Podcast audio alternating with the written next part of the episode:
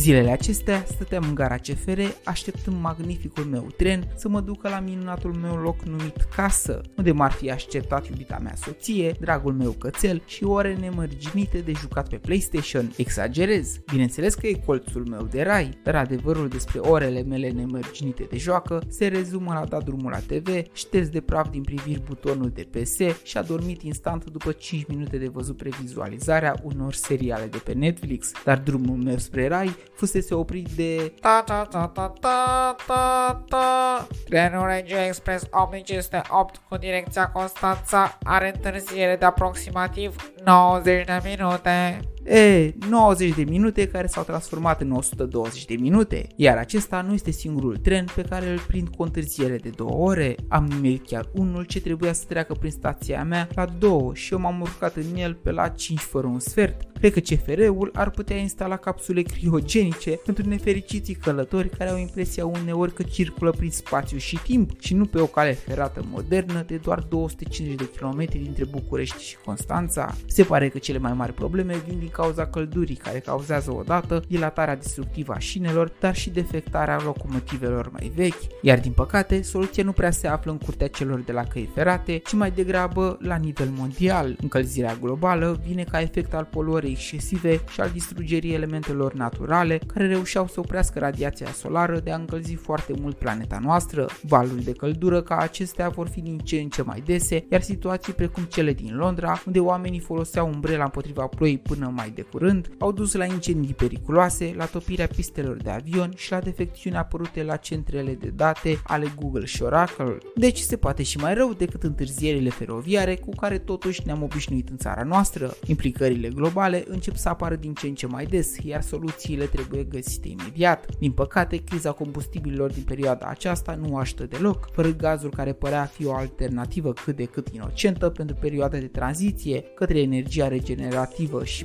prietenoasă cu mediul, furnirurile centralelor pe cărbune și țiței vor fumega încă o dată. Prin nu era vorba de un Green Deal până mai ieri, pandemia ne-a arătat că dacă se vrea cu adevărat, omenirea poate să se orienteze spre a face ceva bun în orice direcție. Exemplu exemplu cu digitalizarea forțată a țării noastre și găsirea rapidă a vaccinului. Nevoia te învață. Momentan există câteva soluții pentru a produce energie durabilă și curată, precum panourile solare, turbinele eoliene, hidrocentralele și chiar și sursele geotermale. Dar investițiile au fost lente, iar inovația este abia la început. Și pe partea de transport putem opta pentru vehicule nepoluante și mai mult decât atât avem obligația de a consuma mai cumpătat orice, schimbarea dispozitivelor electronice și cumpărăturile excesive duc la o producție imensă care necesită foarte multă energie. De aceea, responsabilitatea ne revine și nouă să ne protejăm astfel de efectele nocive care se vor sfrânge tot asupra noastră. Bogdamen sunt, iar subiectul este foarte larg și din